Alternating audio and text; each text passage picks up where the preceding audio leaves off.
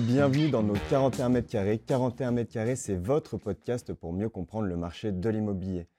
Tous les mois, nous invitons des experts du secteur afin de vous partager leurs compétences, leurs connaissances, mais également de connaître leur vision du marché de l'immobilier. Nous abordons avec eux des questions diverses telles que l'achat, la vente de biens, les défis juridiques, mais également les considérations environnementales de ce secteur. Alors pour ne rien rater, abonnez-vous dès maintenant pour ne pas manquer nos prochains podcasts. Pour ce cinquième épisode, j'ai le plaisir d'être encore une fois accompagné de Pierre-Emmanuel Jus. Bonjour Pierre-Emmanuel. Bonjour, bonjour à tous. Vous vous présentez rapidement, vous êtes directeur délégué chez Maslow, la plateforme d'investissement locatif 100% digital. C'est ça. Et avec nous aujourd'hui, nous avons le plaisir d'accueillir Nadège Parmentier. Bonjour. Bonjour, bonjour à tous. Vous êtes expert comptable. Est-ce que vous pouvez présenter votre domaine d'expertise, s'il vous plaît? Bien sûr. Donc, euh, je suis Nadège Parmentier. Je suis la directrice du département spécialisé meublé au sein du groupe Inelis. Le groupe Inelis, aujourd'hui, donc, nous sommes un cabinet d'expertise comptable euh, implanté euh, à Lyon, à la Cité internationale.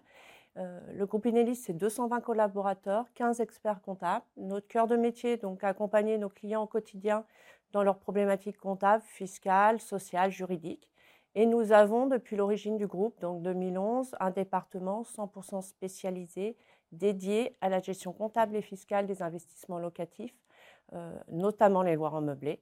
Aujourd'hui, on gère plus de 13 000 clients avec euh, une équipe de plus de 50 personnes dédiées à cette activité et formées aux spécificités, et aux évolutions de cette activité euh, très spécifique. Des vrais experts. Merci beaucoup. Ben voilà, comme vous avez pu le comprendre, j'imagine, avec vous, nous allons voir aujourd'hui comment optimiser la fiscalité de ces investissements immobiliers. Mais peut-être qu'il est bon aussi de rappeler dans un premier temps pour ceux qui nous écoutent quelles sont les principales options fiscales pour une location immobilière, un investissement?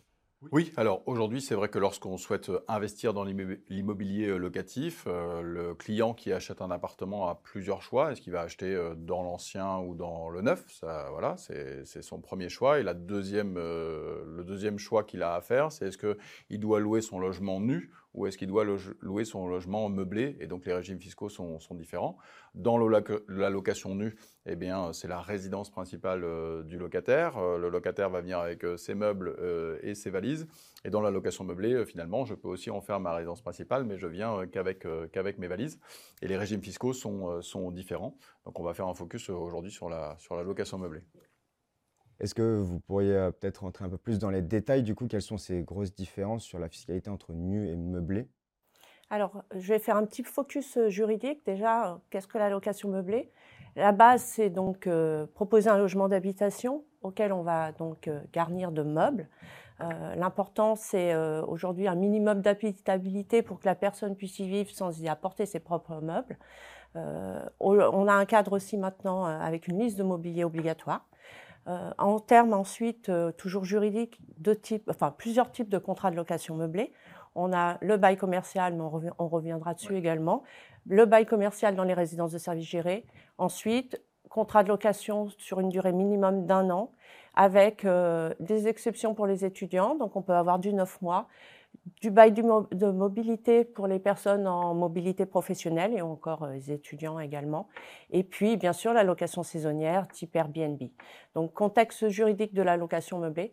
Ensuite, d'un point de vue fiscal, la location meublée relève des BIC, bénéfices industriels et commerciaux, puisqu'en fait, c'est une activité civile d'un point de vue juridique, mais commerciale d'un point de vue fiscal. Donc, on va avoir les avantages du régime BIC. Oui, en fait, euh, souvent, euh, euh, les gens ne, savent pas, mais les revenus locatifs, fiscalement en France, ça n'existe pas. Il y a deux catégories de revenus. Soit c'est des revenus fonciers, donc là c'est la location nue, je loue mon appartement vide, donc nu. Donc là la catégorie des revenus c'est les revenus fonciers. Et si je suis en location meublée, dans une résidence service ou mon appartement que j'ai meublé et que je mets, et que je mets en location, finalement les revenus c'est des bénéfices industriels et commerciaux. Voilà, il faut juste savoir que les revenus locatifs en France, ça n'existe pas fiscalement. Bah, comme on peut le voir, du coup, ça reste quand même deux régimes fiscaux totalement différents. Comment est-ce qu'on peut choisir lequel est le mieux adapté à sa situation? Alors euh, ça, on va dire que c'est souvent en amont. C'est vrai que chez Maslow, aujourd'hui, euh, l'internaute, qu'est-ce qu'il va faire? Il va déterminer un budget d'investissement par rapport à sa capacité d'emprunt. Et puis nous, on essaye d'apporter la réponse. La réponse, c'est la réponse budgétaire. Qu'est-ce que je peux acheter comme appartement à 150 000 euros? Et puis une fois qu'on a dit ça, c'est aussi les objectifs du client, puisqu'il y a des avantages fiscaux qui sont différents. Et dans la location meublée non professionnelle, le principal avantage, si je le résume, mais Nadège va pouvoir nous aider à le détailler, c'est que en gros, je ne vais pas payer d'impôts sur, euh, sur, sur, les loyers ou peu d'impôts sur, euh, sur mes loyers puisque j'ai la possibilité de pouvoir euh, déduire un, un, certain nombre de charges, plus de choses qui vont nous permettre de, ne pas payer d'impôts sur le loyer. Donc souvent, euh, la personne qui investit dans l'immobilier, elle va le faire pour des objectifs bien précis. Elle va, le, faire pour placer son argent. Donc si je place mon argent, je peux acheter euh, en cash. Elle va le faire pour euh, préparer sa retraite. Elle va le faire pour préparer les études de, ses enfants, pour avoir un complément de revenu. Et donc là, on va avoir un choix déterminant qui est finalement l'appartement que je vais acheter. Est-ce que je vais le louer en nu ou est-ce que je vais le louer en meublé? Quelle est la meilleure situation pour moi? Mais le principal avantage de la location meublée, c'est quand même qu'on va euh, générer des, revenus presque sans impôt, si je peux un peu exprimer ainsi. Tout à fait. Je vais donc revenir euh, en détail sur le régime des BIC. Quand on est en location meublée. Donc, on est en, BIC avec deux régimes. Si vous ne faites rien, vous êtes d'office dans un régime qui s'appelle le micro-BIC. Et si vos loyers ne dépassent pas 77 700 euros, donc on a quand même de la marge. Euh, ce micro-BIC, c'est la simplicité. Vous avez juste à reporter dans votre déclaration de revenus les loyers et l'administration va procéder à un abattement forfaitaire pour charge de 50%. En revanche, 50%, bah, vous restez fiscalisé sur les 50% restants à votre tranche marginale d'imposition. Alors ça, c'est le barème euh, progressif de l'impôt. Quand euh, un revenu s'ajoute, il s'ajoute sur la tranche marginale. Donc ça, ça va dépendre de votre tranche marginale. Et surtout, en plus, les prélèvements sociaux 17,2. Donc ça reste une fiscalité lourde si vous êtes en micro-BIC. En revanche, euh, on peut opter pour le régime réel. Donc, c'est là où l'expertise comptable voilà, Tout à fait. Donc le régime réel, euh, comme le précise son nom, on va pouvoir déduire des loyers l'ensemble des charges réelles. Quand on parle de charges, c'est toutes les charges liées à l'activité.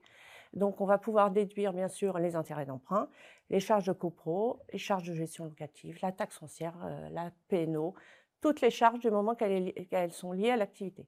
Donc euh, souvent, en plus, ces charges représentent déjà presque plus de 50% des loyers.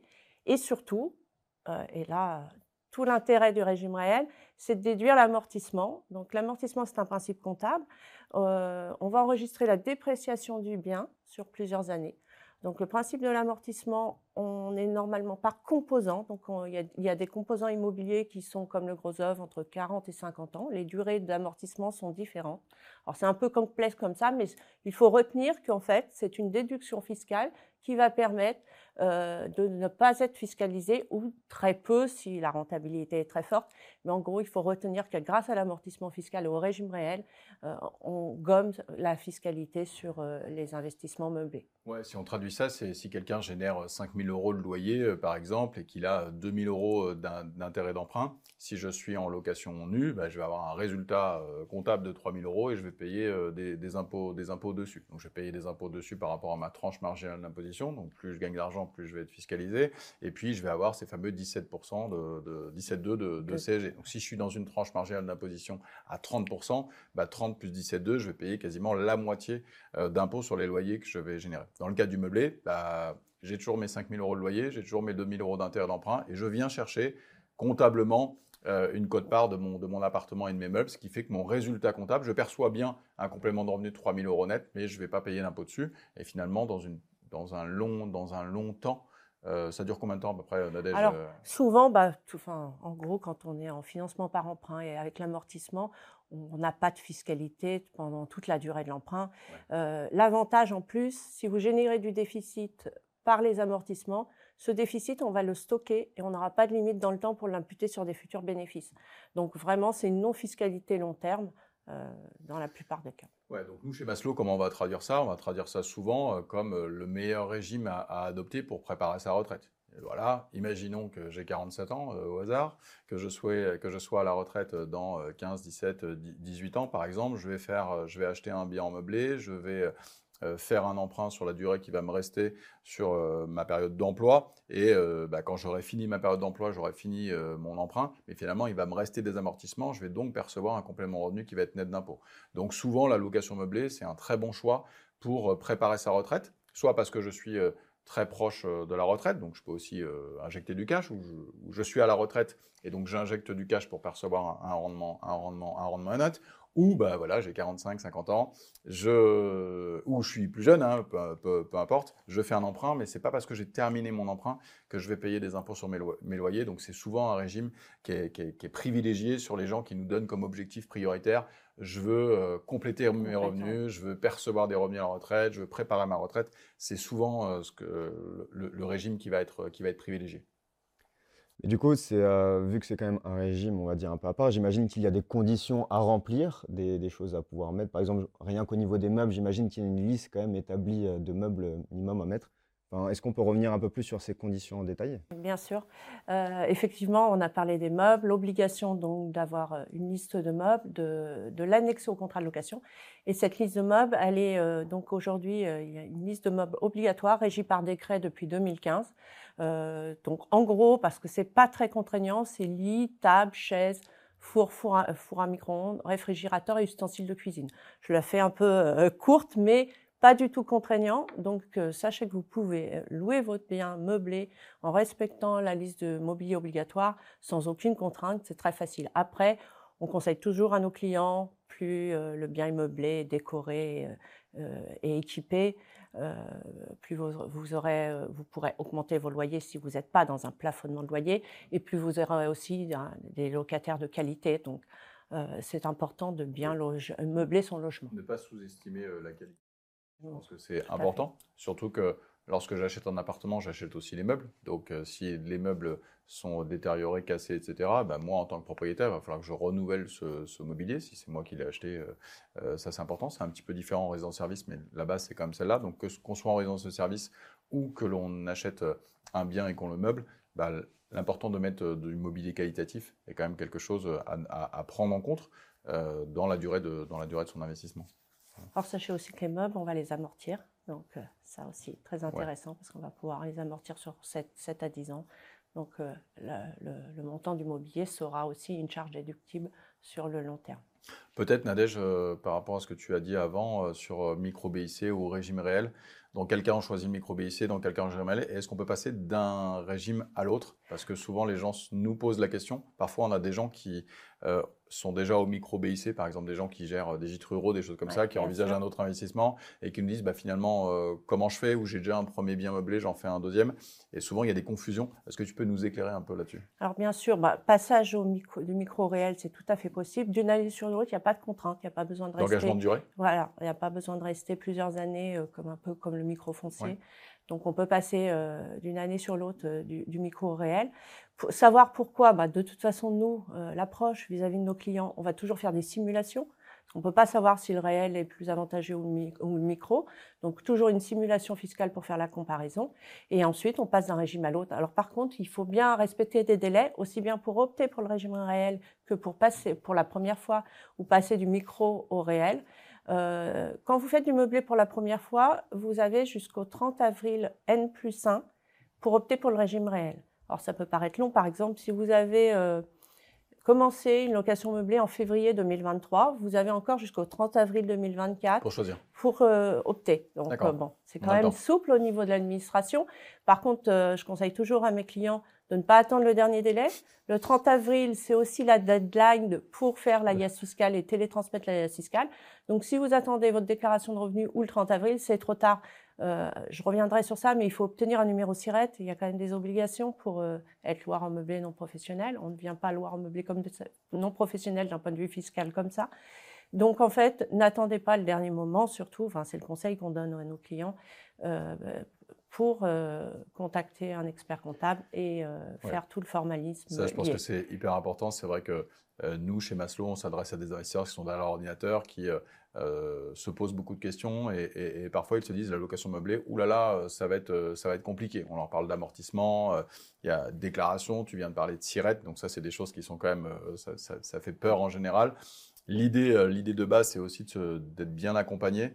C'est-à-dire, est-ce qu'on peut faire du micro BIC ou du BIC réel tout seul et faire ses déclarations Comme d'habitude, la réponse est oui, on peut toujours tout faire tout seul.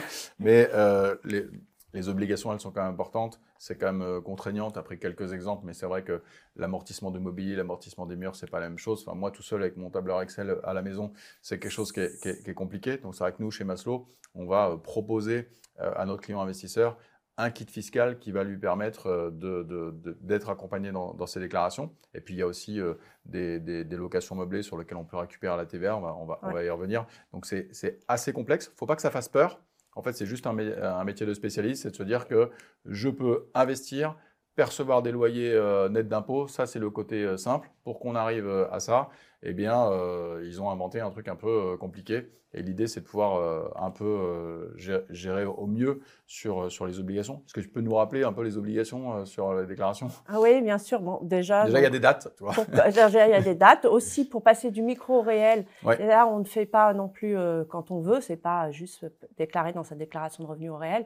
là, vous avez le délai étant un peu plus compliqué. Vous devez opter pour le régime réel pour l'année dans laquelle vous voulez être au réel. Donc là, par exemple, on est, euh, je prends toujours les exemples concrets pour bien comprendre, euh, on est en décembre, on ne peut plus passer du micro au réel pour 2023. On va pouvoir passer au réel, si vous êtes au micro, que pour 2024. Et avant aussi le 30 avril. Avant, c'était 1er février. Maintenant, c'est passé le 30 avril. Donc, bien respecter ces délais. Nous, on les connaît bien, mais surtout, dès que, vous, enfin, dès que le client se pose des questions, il faut qu'il euh, nous contacte euh, pour bien respecter Si j'achète euh, du neuf ou si j'achète de l'ancien et que je fais des travaux, finalement, j'achète du neuf, je vais peut-être être livré dans six mois, dans un an ou dans un an et demi. Ou si j'achète de l'ancien et que je fais des travaux dedans, je vais avoir un locataire dans six mois. Quand est-ce que je choisis finalement le, mon option fiscale C'est à quel moment je dois choisir ça? C'est une excellente question parce que très souvent les personnes viennent nous voir juste à la mise en location. Et en fait, quand on achète un bien, on doit se déclarer euh, en loi en meublé à l'acquisition si on veut pouvoir passer les frais de notaire en charge et les intérêts d'emprunt qui commencent bien sûr dès l'acquisition, sauf si vous avez un différé. Mais euh, donc vos obligations commencent à l'acquisition. Ne pas attendre la livraison. Euh, et pour revenir, donc, on a l'obligation de s'inscrire auprès de, l'administration. Maintenant, c'est via le guichet unique euh, de l'INPI. Euh, normalement, il faut faire dans les 15 jours du début d'activité. Donc Début d'activité, c'est début de location, c'est ça que tu appelles ça? Pour moi, le début d'activité, c'est l'acquisition. D'accord. Sauf si c'est un bien que vous détenez déjà dans le, dans le patrimoine et qu'on le met en, en, on passe en meublé. Euh, dans ce cas-là, c'est le début de location. Par contre, si c'est une acquisition pour faire de la location meublée, la date de début d'activité, ça sera la date d'acquisition. C'est quand je deviens propriétaire chez le notaire. Voilà, tout à fait. Euh, donc, une déclaration de début d'activité auprès de l'INPI, ça obligatoirement. On obtient un numéro SIRET. Ce numéro SIRET, ça sera l'identifiant auprès de l'administration. Donc, euh, il faut obligatoirement ce numéro SIRET. On ne peut pas squeezer cette partie de déclaration d'activité. Et ensuite, euh, bah, avec ensuite des obligations, bien sûr, euh, comptables et fiscales. nous allons aussi, avec la déclaration de l'INPI, choisir le régime, micro réel, et aussi choisir les options TVA si on est concerné. quand tu dis on va choisir, c'est vous qui le faites, Lequel, Bien sûr, nous, quand je dis on, c'est nous et Nilis, bien sûr. Ok, super. Et d'ailleurs aussi, c'est vrai qu'on a, on a parlé de, ces changements-là, mais pour euh, les personnes qui ont, par exemple, déjà commencé à faire de la location à, nu, est-ce qu'il y a une possibilité de pouvoir passer au meublé? Alors, euh, bien sûr, c'est même plutôt facile de passer de nu à meublé. Euh, bah, comme on l'a vu, il faut bien sûr respecter le cadre juridique, donc signer un contrat de location meublé. L'idéal, c'est de le faire un, un changement de locataire parce que c'est quand même difficile d'expliquer qu'avec le même locataire, d'un coup, je passe en meublé. Ça, c'est plutôt un but purement fiscal et ça serait difficile de le défendre auprès de l'administration. Le faire à un changement de locataire. Attention de ne plus être engagé sur des régimes fiscaux euh, spécifiques et euh, par exemple. voilà mmh. euh, ou Pinel ou avec des engagements de location parce que ça remettrait en cause la réduction d'impôts liés à l'engagement de location. Donc juste être sorti des régimes fiscaux euh, un peu spécifiques, euh, fonciers, location nue. Faire attention aussi de ne pas avoir imputé sur le revenu global des déficits fonciers. L'avantage des revenus fonciers, c'est que lorsqu'on fait des travaux, on peut les déduire à 100% de l'année du règlement des travaux sur, euh, en déficit. Et à hauteur de 10 700 et plus, même si on est sur de la rénovation énergétique, c'est 21 400, on peut générer du déficit foncier imputable sur le revenu global. Par contre, euh, quand on impute sur le revenu global, on doit rester trois ans dans le même régime. Donc, il faut faire attention, mais de la même façon. Euh, quand un client vient nous voir pour passer d'un bien de nu à meubler, on va lui demander ses, trois dernières déclarations de revenus et on va vérifier qu'il n'a pas euh, déduit sur son revenu global des déficits fonciers. Oui, c'est important ce que tu dis parce qu'effectivement, lorsque j'achète dans le lorsque j'achète du neuf, je peux avoir des avantages fiscaux. Les avantages fiscaux sont toujours euh, en corrélation avec des obligations, en tous les cas des délais de détention. Et ces délais de détention, effectivement, on peut se dire, ah bah tiens, cette année, je vais commencer à payer d'impôts sur les loyers ou trop d'impôts sur mes loyers. Bon, bah super, je passe en meublé. Bon, finalement, ça, c'est, ça, c'est, euh, c'est bien beau dans la simulation, mais dans la vraie vie, c'est pas tout à fait comme ça que ça se passe. Effectivement, il est, il est plutôt plus favorable de changer de régime lorsqu'il y a un changement de locataire. Pour lui demander, enlève tes meubles, je vais mettre les miens. Ça, ça, ça, ça fonctionne pas. Et effectivement, vérifier toujours en amont. Quelqu'un qui a fait un investissement euh, en Duflo ou en Pinel, par exemple, il doit louer son logement 6 euh, ans, 9 ans, 12 ans. Voilà, mais si mon locataire il est encore présent au bout de la neuvième année, s'il s'en va au bout de 10 ans et demi, bah, au bout de 10 ans et demi, je ne peux pas passer en meublé puisque le régime, c'est 6, 9, 12. Donc, il faut que j'aille au moins jusqu'au jusqu'au 12 ans. Donc, c'est des choses qui sont à vérifier. Et effectivement, lorsque j'achète un appartement et que je fais des travaux, on dit toujours que ces travaux sont déductibles. Donc, euh, bah, profitez-en pour faire quelque chose de performant énergétiquement et de performant tout court. En tous les cas, de faire des travaux de rénovation puisqu'ils sont déductibles. Mais la réalité, c'est que si je choisis la location meublée, ben finalement, euh, soit mes travaux sont déductibles et je vais reculer le moment où je vais pouvoir passer en meublé, soit mes travaux, ben, il va falloir que qu'ils ne soient pas déduits je peux peut-être les amortir, tu vas peut-être nous dire si c'est possible, mais en tous les cas, c'est le bon conseil. Donc là aussi, l'important, c'est toujours de, de, et c'est ce qu'on essaye de faire, de faire chez Maslow, c'est de partir de mon budget d'investissement, quel marché locatif ou quel emplacement, et après, quel régime fiscal Ça dépend un peu de, mes objectifs. Donc, si mes travaux, euh, Nadège, je ne les passe pas en déficit foncier parce que je choisis la location meublée, qu'est-ce que j'en fais de ces travaux? Je les mets à la poubelle ou je les amortis? Non, par contre, euh, ah, l'avantage aussi en meublé, c'est qu'on va pouvoir amortir les travaux. D'accord, ils ne sont pas perdus. Euh, sur une durée plus courte que l'immobilier, donc on va amortir les travaux sur 10 ans. Donc, bien sûr, ça va permettre aussi de réduire la fiscalité en meublé et de les passer en amortissement. Donc, il y a un intérêt aussi à faire des travaux euh, qui soient euh, cohérents et qui permettent de louer mon logement euh, sur, sur, une, sur une longue durée. ça, c'est quand même aussi quelque chose d'important. D'ailleurs aussi, c'est en parlant de travaux, il y a un point qui est important à aborder, la revente en LMNPE. Du coup, comment ça se passe?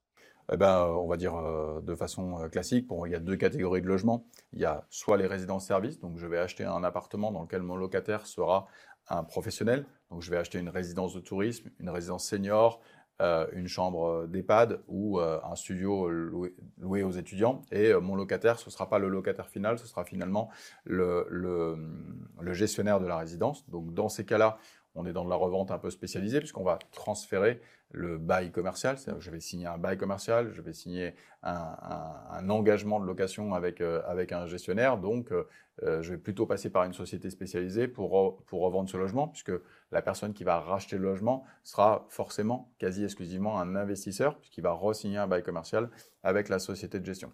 Si c'est mon logement, que j'ai acheté meublé ou que j'ai acheté nu dans lequel je mets des meubles et que je souhaite le revendre, je peux passer sur un marché tout à fait classique avec un agent immobilier, euh, par exemple, qui va revendre le bien, soit un investisseur qui en fera de la location, soit quelqu'un qui va en faire sa résidence principale, qui garde ou qui garde pas, qui garde pas les meubles. C'est tout à fait, euh, c'est tout à fait euh, possible. Donc il n'y a pas de contrainte sur la location meublée. Souvent, on entend dire la, revendre la location meublée, c'est compliqué. Non, si c'est un appartement classique, eh ben, je le revends sur le marché classique. Si c'est un logement qui est dans une location meublée non professionnelle avec un bail commercial, il y a des spécialistes qui permettent d'accompagner les, clients sur, sur, sur la revente. L'avantage, je rebondis un peu, c'est parce que quand on parle revente, euh, on imagine toujours euh, plus-value. Euh, donc en fait, en régime LMNP, quand on revend, on reste dans le, on est dans le régime des plus-values privées, plus-values des particuliers. on n'est pas du tout, parce qu'on a parlé d'amortissement, donc on pourrait penser qu'on est dans les plus-values professionnelles. Mais là, on reste dans les plus-values privées. Donc, quand on parle de plus-value privée, le calcul de la plus-value, c'est Prix de vente moins prix de revient, donc prix de revient, prix d'acquisition plus travaux plus frais de notaire. Euh, et on ne prend pas en compte les amortissements.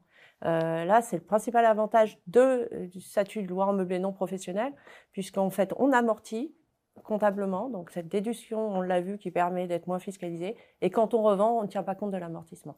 voilà aussi encore un principaux avantages de la location meublée. Sur, euh, sur Maslow, on a fait intervenir un organisme de, formation pour nos internautes et, l'interlocuteur dit c'est vrai que la location meublée, c'est le dernier paradis fiscal parce que c'est vrai qu'on a un numéro de SIRET, on a un peu comparé une entreprise, puisque en fait, euh, si, on, euh, voilà, si l'entreprise achète une table, elle va l'amortir dans, dans, ses comptes, mais à la fin, la table, elle ne vaut plus rien comptablement. Hein. Et là, eh ben, on, va, on a le double effet qui se coule, c'est-à-dire qu'on a le droit d'amortir le bien, de passer de la dépréciation de son appartement, et au final, on ne la réintègre pas à la revente comme une entreprise. Donc c'est vrai que c'est un statut, euh, c'est un statut qui est, plutôt magique, qui permet d'éviter la fiscalité pendant la location et d'éviter en gros la fiscalité euh, à, la sortie. Donc il n'y a pas d'autres dispositifs aujourd'hui qui le, qui le permettent. Il peut y avoir d'autres avantages. Euh, notamment sur, sur la TVA, parce que la location meublée, on peut la faire de façon différente. Peut-être que tu peux nous expliquer un peu, Nadège, euh, euh, comment on fait pour faire de la location meublée, parce que souvent les gens confondent. Quoi. Je vous ai parlé aussi des options TVA au début. Alors, ça ne va pas concerner tous les investisseurs voire meublés. Ça va dépendre du type de contrat, de, de, les baux, en fait. Si vous êtes en bail commercial, donc on en a parlé, on est en bail commercial sur les résidences de services gérés. Là, on délègue en fait la gestion du bien à un exploitant pour un minimum de 9 ans. Euh, donc on ne gère pas du tout ce bien. On a en contrepartie euh, un loyer euh, fixe et on n'a pas à gérer son bien. L'avantage de ce type de location, c'est que l'exploitant va proposer en plus du logement, bah, ça peut être du logement étudiant, du logement médicalisé, de la résidence de tourisme, mmh. il va proposer des services annexes et le principe, en fait, c'est ces services annexes, du moment qu'on en propose trois sur quatre, qui sont linge, petit déjeuner, ménage, accueil, on va rentrer dans un régime où les loyers vont être assujettis à TVA. Et du fait que les loyers vont euh, être assujettis à TVA, on va pouvoir récupérer la TVA sur l'achat. Euh, je laisserai la parole à, Pierre-Emmanuel ensuite, surtout, mais ces achats, on est sur des achats euh, en VFA, vente en état futur d'achèvement souvent. Et du coup, on a de la TVA sur l'acquisition et on va pouvoir récupérer cette TVA. Donc, euh, bien sûr, ça minore le prix d'acquisition. Oui, c'est génial parce que, euh, à la fois, euh, même pour la capacité d'emprunt de, la personne, c'est-à-dire que si mon budget c'est 150 000 euros, la banque elle me prête 150 000 euros, je peux dépenser 150 000 euros. Donc, ce qu'il faut comprendre, c'est qu'on peut récupérer dans le cadre d'un investissement avec un locataire qui est, j'investis en résidence-service, par exemple dans une résidence étudiante, qui est un marché qu'on va privilégier euh, chez, chez, Maslow, eh bien en fait l'appartement, je vais l'acheter hors taxe, je vais récupérer euh, la TVA. Donc deux solutions, soit le promoteur avance la TVA et donc moi mon emprunt au lieu d'être de 250 000 euros, il va être de 120 000, donc c'est quand même génial. Voilà, j'ai vraiment récupéré, récupéré la, la, TVA. soit eh ben, je vais faire euh, un prêt euh, TTC, je vais acheter mon appartement TTC, et finalement l'administration fiscale va me rembourser euh, la, TVA. Donc ça c'est sonnant et trébuchant quand même, quand même pour les gens, donc ça c'est quand même génial. Bon et puis si je suis dans le neuf, ben, je, récupère, je récupère la TVA et puis je paye des frais de notaire aussi qui sont réduits, ça n'empêche pas, l'un n'empêche pas l'autre, donc ça c'est quand même quelque chose qui est, qui est, qui est très, important. Voilà. Donc il y a deux catégories de, de location meublée, soit mon locataire est une société et donc, je vais récupérer et la TVA sur l'acquisition et la TVA sur euh, les loyers, et je vais bénéficier des avantages d'amortissement, etc. Soit je vais acheter un appartement on va dire, euh, normal, euh, classique, je vais mettre des meubles dedans, et là, en gros, je vais ne pas, je vais payer mon appartement bah, avec, enfin, avec la TVA. S'il est neuf, je paye la TVA. J'achète un appartement neuf, je mets des meubles dedans, je le loue, par exemple, à un étudiant ou un Airbnb ou ce qu'on veut je vais payer de la TVA, je vais payer des frais de notaire. Si j'achète un appartement dans l'ancien, bon là il n'y a plus de TVA, mais je vais payer des frais de notaire euh, à plein, on va dire. Euh, euh, voilà, et je vais bénéficier de la règle des, amortissements. Donc c'est vrai que dans la location meublée, si c'est la bonne stratégie pour l'investisseur, un petit peu comme on dit tout à l'heure, bah, je veux investir dans l'immobilier, est-ce qu'il faut que je fasse du nu ou du meublé, du neuf ou de l'ancien? Et une fois que j'éclaircis bah, c'est pas le nu, c'est le meublé. Bah, dans le meublé, est-ce que c'est bail commercial, pas bail mmh. commercial? Eh bien, il y a la durée d'engagement. C'est-à-dire que ce qui est bien avec le bail commercial pour les gens qui, qui euh, souhaitent avoir beaucoup de sécurité, c'est que je connais la durée d'engagement, le rendement et le marché sur lequel j'investis. Donc, c'est une version euh, très sécuritaire de, de l'investissement immobilier et sur des budgets d'entrée qui peuvent être aussi intéressants. Un studio étudiant en province, ça vaut pas 200 euh, 000 euros ça vaut entre 80 et 100 000 euros. Dans les grandes villes, ça vaut entre 100 et 120 000 euros. Donc on peut s'adresser au plus grand nombre. On achète un vrai appartement qualitatif, c'est un, studio. Euh, voilà, c'est un vrai, un, vrai appart avec un vrai euh, bon emplacement et un vrai bon marché. Donc ça, c'est souvent des solutions qui existent chez Maslow et qui, qui, qui sont, sont, régulièrement une réponse à apporter aux internautes qui font leur premier achat euh, ou qui, euh, par exemple, euh, achètent de l'immobilier pour leurs enfants. Ça, c'est aussi, c'est aussi un, sujet. Est-ce que je souhaite transmettre de l'immobilier à mes enfants ou est-ce que je souhaite transmettre de l'immobilier et des impôts? Bon, ben, là, c'est aussi c'est une solution. Donc voilà, il y, a vraiment deux, deux choix de support entre la location meublée avec ou sans, ou sans bail commercial. Par contre, les obligations de déclaration sont les mêmes sur la partie annuelle euh, récurrente. Et sur la TVA, il y a un sujet euh, supplémentaire pour vous. Quoi. Je, rebondis sur la TVA parce qu'il faut opter pour la TVA. Et là, encore une fois, si euh, l'investisseur oublie d'opter, s'il ne confie pas son dossier à un cabinet d'expertise comptable pour opter, pour gérer les déclarations de TVA et respecter les délais, voilà, il y a vraiment des délais parce que sinon, on ne peut pas se faire rembourser la TVA. Donc, encore une fois, c'est important de confier son dossier à un professionnel. Merci pour la précision.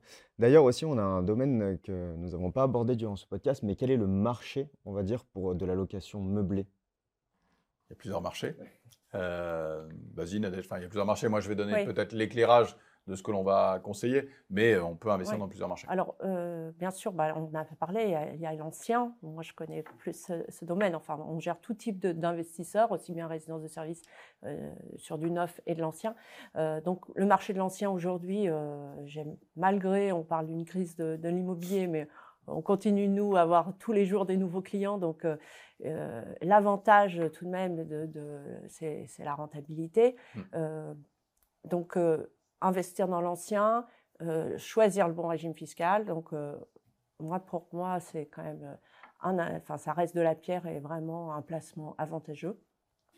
et puis aussi, donc, après, on a la, euh, sur du neuf, sur de la résidence de service, et comme on vient de le voir, le bail commercial avec une garantie de loyer. Tu parlais de rentabilité, c'est intéressant, parce que c'est vrai, aujourd'hui, euh, c'est un choix aussi sur lequel on peut orienter euh, nos internautes. D'ailleurs, sur le site Maslow, aujourd'hui, lorsque les gens vont comment dire, déterminer leur budget, ensuite, lorsqu'ils vont regarder le catalogue de biens, ces biens sont, sont, scorés en fonction de la, qualité, de l'emplacement, du marché, des prix, etc. Et ils ont le choix de pouvoir mettre location nue ou location euh, meublée.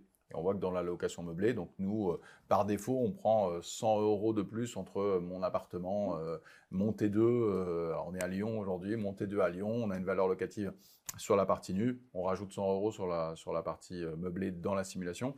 on est moins 10 ans, hein, c'est pour que ce soit prudent, mais c'est vrai qu'on améliore la rentabilité en louant en meublé, on améliore la rentabilité et on amortit le bien, donc on, on améliore la rentabilité, et donc on améliore l'argent net perçu par les gens. C'est souvent un régime fiscal qui est, qui est, qui est intéressant. Et après, sur les résidences-services, ben, on en a déjà un petit peu parlé, il y a plusieurs marchés. Donc il y a la résidence étudiante, la résidence euh, para-hôtelière, la résidence de tourisme et euh, tout ce qui est senior, donc senior euh, non dépendant, c'est les résidences seniors et les, les EHPAD. Donc nous, aujourd'hui, chez Maslow, on a plutôt fait le choix de privilégier on va dire, le marché sur lequel on a une lisibilité qui est sur le plus long terme et sur lequel on a une pénurie de marché qui est le plus important, qui est la résidence étudiante. Euh, je pense que c'est important lorsqu'on signe un bail commercial avec un opérateur, une société. Je pense que le gestionnaire est, le choix le plus déterminant dans le choix de son, investissement. Et après, c'est le marché. Là, il faut savoir que le gestionnaire, il a besoin de gagner de l'argent pour me payer mon loyer. Donc, grosso modo, un gestionnaire aujourd'hui, il va euh, donner euh, entre 70 et 75% du loyer qu'il perçoit à, à, l'investisseur, d'accord? Donc, c'est-à-dire que bah, si je prends euh, une résidence de tourisme, que j'investis à la montagne et que trois années de suite, il n'y a pas de neige, bah, forcément, le gestionnaire, il va avoir du mal à encaisser 100% de ses loyers pour m'en rendre 70%. Donc, à un moment il va me dire, bah, écoutez, je suis obligé de réviser le, loyer. Donc, si je veux m'engager sur les 20 prochaines années, ou moi, je suis à la retraite dans 15 ans, bah, j'aimerais bien percevoir un loyer dans 15 ans, est-ce que j'ai cette certitude-là? Nous, ce qu'on dit à nos investisseurs, c'est investissez sur le marché sur lequel il y a le plus de certitude. Donc, la résidence-service étudiante, c'est un studio étudiant, c'est du centre-ville.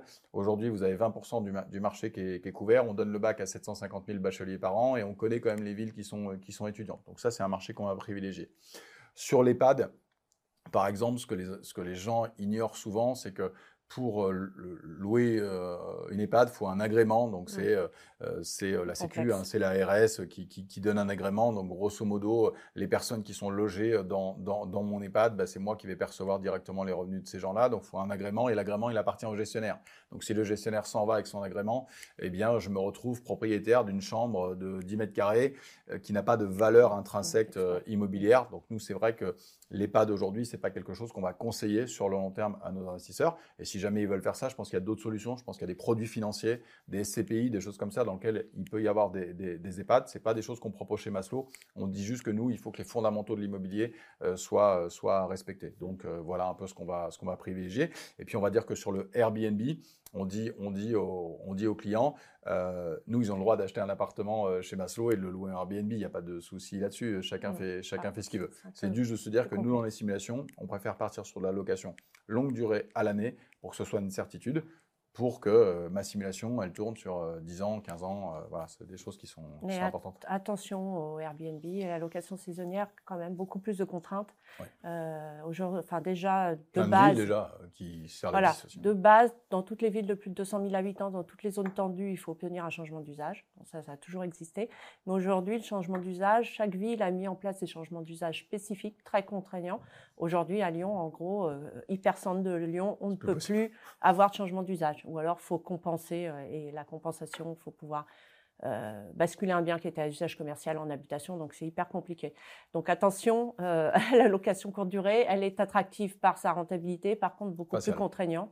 Euh, et puis aujourd'hui aussi, on vous avez enfin on, a tous entendu les projets de loi de finances qui visaient l'administration, visaient la, la location courte durée. Moi je pense que le bon conseil, c'est de se dire que quand j'achète un appartement locatif, je, peux faire plusieurs calculs et que mon calcul par défaut doit être de l'allocation à l'année. Mm. Si je peux améliorer la situation parce qu'il y a une niche, bah, peut-être que je peux en, profiter, mais ne pas faire le pari que cette niche va durer pendant 10 ou 15 ans parce que ce n'est pas, pas la, réalité. Euh, après, il y a d'autres avantages euh, quand même également, c'est que euh, tu parlais des villes de plus de 200 000 habitants. Mm. Il y a aujourd'hui des villes qui mettent le plafonnement du loyer en place. Ça existe euh, quand même euh, dans beaucoup de villes. Et puis il y a de nouvelles villes qui sont candidates euh, à ça. Grenoble, qui est pas loin, qui a, mm. candidaté également pour, pour ça. Donc aujourd'hui, il faut savoir que si je loue un logement nu ou je loue un logement meublé, j'ai bien des plafonnements de loyer à respecter dans les villes qui ont instauré le plafonnement. D'accord? Ça n'est pas le cas pour les résidences services. Une résidence service n'a pas à respecter le plafonnement des loyers. Donc, je prends un exemple, mais si une ville aujourd'hui plafonne le loyer euh, à 10 ou 15 euros du mètre carré, si mon studio fait 25 mètres carrés, euh, bah, peut-être que je, vais devoir le louer en dessous du, prix du marché. Alors que si je suis en résidence-service, bah, mes 25 mètres carrés, je vais pouvoir le louer euh, sur, le marché. Donc ça, c'est des choses qui sont intéressantes.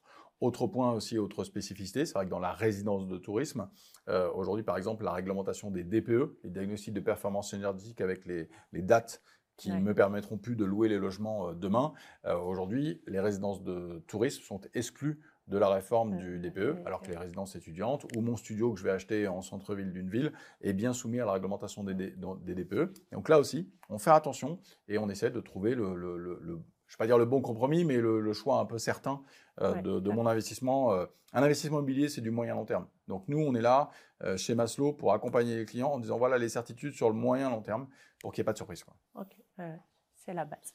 c'est la base. on s'approche petit à petit vers la fin. Peut-être que pour clarifier toutes les notions que nous avons abordées euh, durant ce podcast, est-ce que euh, Nadège, vous pourriez un peu nous redéfinir les missions d'un cabinet comptable comme le vôtre euh, lors d'un investissement justement en, LMNP Pardon, compliqué à dire. donc, nous, notre mission, donc Inelis, ça va être un accompagnement vraiment global et personnalisé on intervient en amont sur des simulations, toujours pour bien déterminer le régime fiscal le plus avantageux. On ne va pas aller obligatoirement vers le réel si les revenus fonciers peuvent être adaptés parce qu'il y a des travaux, ou le micro-BIC parce qu'en fait, euh, il n'y a pas trop de charges et pas d'intérêt d'emprunt. Donc, on, fait toujours une simulation fiscale à l'entrée euh, d'un prospect, d'un client. ensuite aussi le mode de détention, c'est très important de déterminer le mode de détention approprié, surtout quand en fonction de l'âge, les personnes qui veulent déjà anticiper leur, euh, la transmission. Donc, on mm. peut aussi conseiller d'aller vers une détention sociétaire et pas en nom propre. Euh, donc, toujours une étude en amont. On a un service juridique intégré qui peut accompagner nos clients sur la création de structures sociétaires. On a une fiscaliste également sur, sur des études fiscales personnalisées. Euh, donc on l'a vu, le régime de la location meublée très avantageux, mais avec euh, plus de formalisme et un peu de contraintes comptables. Donc on est là pour assurer cette mission pour tous nos clients en amont de la création de l'activité euh, auprès de l'INPI, ensuite les options fiscales, la TVA, les obligations comptables. Donc on a la tenue comptable chaque année. Donc on met à disposition aussi des outils qui facilitent à nos clients la transmission des pièces comptables, une GED intégrée, des logiciels un peu intuitifs et collaboratifs. Euh, et ensuite, bien sûr, bah, notre mission, c'est d'établir la liasse fiscale, la télétransmettre aux impôts et d'aider le client à reporter son activité dans la déclaration de revenus. Ça, c'est le grand moment de l'année. Hein. C'est vrai que c'est toujours euh, beaucoup de stress pour nos clients. Donc, on les accompagne euh, jusqu'au report dans la déclaration de revenus. Et puis aussi, on les accompagne tout au long de l'année sur l'actualité fiscale des logements locatifs, enfin, de l'investissement locatif, euh, les éventuelles euh, réformes, les impacts des réformes sur euh, leur dossier actuel. faut être à jour. Hein. Voilà, mm. ça c'est aujourd'hui on est questionné, c'est vrai que c'est très d'actualité, donc au quotidien on essaye d'anticiper. Et puis également, bah, moi j'anime aussi des webinaires régulièrement sur différents thèmes, la location meublée non professionnelle, professionnelle aussi, la para-hôtellerie, on bah, c'est encore un régime un peu particulier avec des prestations de services, euh, la détention vient des sociétés, CIR euh, et CRL de famille, voilà. Donc c'est vraiment un accompagnement euh, global et personnalisé. Évidemment, euh, ces services-là, ils sont facturés ils sont déductibles aussi euh, des revenus des, clients, c'est important. Est-ce que tu peux nous dire aussi un mot du crédit d'impôt? Oui, euh, c'est vrai. quand même quelque on chose pas, qui est important. on n'a pas abordé. C'est un, avantage, fiscal, c'est que. On n'a pas abordé. Qui va nous coûter des sous, mais finalement, pas tant que ça. La, la possibilité, on conseille à nos clients d'adhérer à un centre de gestion agréé. Le centre de gestion agréé, c'est un organisme indépendant qui va procéder à des contrôles sur les comptes qu'on leur transmet. Et du coup, c'est un gage de fiabilité pour l'administration. Euh, et l'administration accorde un avantage fiscal qui est une réduction d'impôt de deux tiers du coût comptable. Donc, euh, tout de même très avantageux. Quand on parle du coût comptable, bah, c'est nos honoraires et la cotisation au centre de gestion. Hein. Le centre de gestion n'est pas gratuit. Euh, mais deux tiers en réduction d'impôt, donc il suffit de payer de l'impôt. ça se déduit sur l'impôt sur le revenu, donc c'est un remboursement. Et ensuite, bien sûr, le tiers restant à la charge, seulement un tiers de, de l'investisseur, est déductible en charge. Oh, Donc vraiment euh, un coût euh, minoré. hyper important. C'est-à-dire qu'aujourd'hui, euh, tout faire tout seul, je l'ai dit, je l'ai dit, c'est quand même compliqué. En tous les cas, nous chez Maslow, on va, on va plutôt conseiller à nos clients d'être accompagnés fiscalement pour pas être mis en cause fiscalement, éviter les erreurs, se tenir à jour aussi des nombreuses réformes, parce que ça change quand même régulièrement, et que ce coût du cabinet comptable, il est déductible. Enfin, on va payer un tiers du coût du cabinet comptable. Donc euh, voilà, si ça coûte 450 euros par an, c'est 150 euros à la charge de, de, l'investisseur, 10 euros par mois. Pour, des... pour avoir un accompagnement non, mais, sur, les évolutions. Exactement, et le, et le fait aujourd'hui de respecter les obligations pour, euh, comme on l'a dit, avoir un, paradis fiscal, c'est-à-dire le fait de récupérer la TVA sur l'acquisition euh, dans, dans, un des cas, dans le fait de ne pas payer d'impôts sur, sur ses loyers, c'est vraiment une solution qui est, qui, est, qui est, choisie et qui est optimisée. nous, aujourd'hui, chez Maslow, 80% des ventes euh, euh, c'est de la location meublée non professionnelle. Soit avec bail commercial, soit sans bail commercial. Aujourd'hui, c'est de, se dire, voilà, on a aussi euh, une, population d'investisseurs expatriés. Bon, est-ce que je vais acheter un logement nu pour créer de l'impôt en France alors que je suis à Singapour ou aux États-Unis? Je vois pas bien l'intérêt. Donc, le régime fiscal le plus favorable pour, pour les expatriés, c'est la location meublée avec ou sans bail commercial. Donc aujourd'hui, voilà, c'est 80% des ventes euh, euh, chez Maslow. On voit bien que c'est quand même un attrait par les, pour les investisseurs en recherche de rentabilité, en recherche de, sécurité euh, euh, également. Et puis le côté j'évite l'impôt ou le, le, complément de revenu. lorsque j'achète en cash, aujourd'hui il y a quand même beaucoup de, de, de, cash qui est investi dans l'immobilier. Tu parlais de placement sécuritaire, de placement mm. dans la pierre.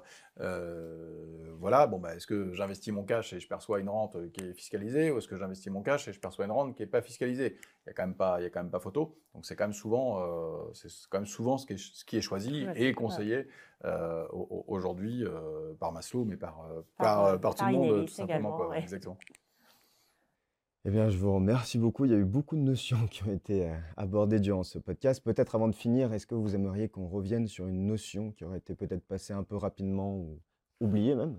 Non, moi, ce que, ce que je dirais, c'est que le régime fiscal de, la location meublée non professionnelle, elle peut paraître compliquée, mais elle est compliquée dans les déclarations. Elle n'est pas compliquée dans, dans l'acquisition.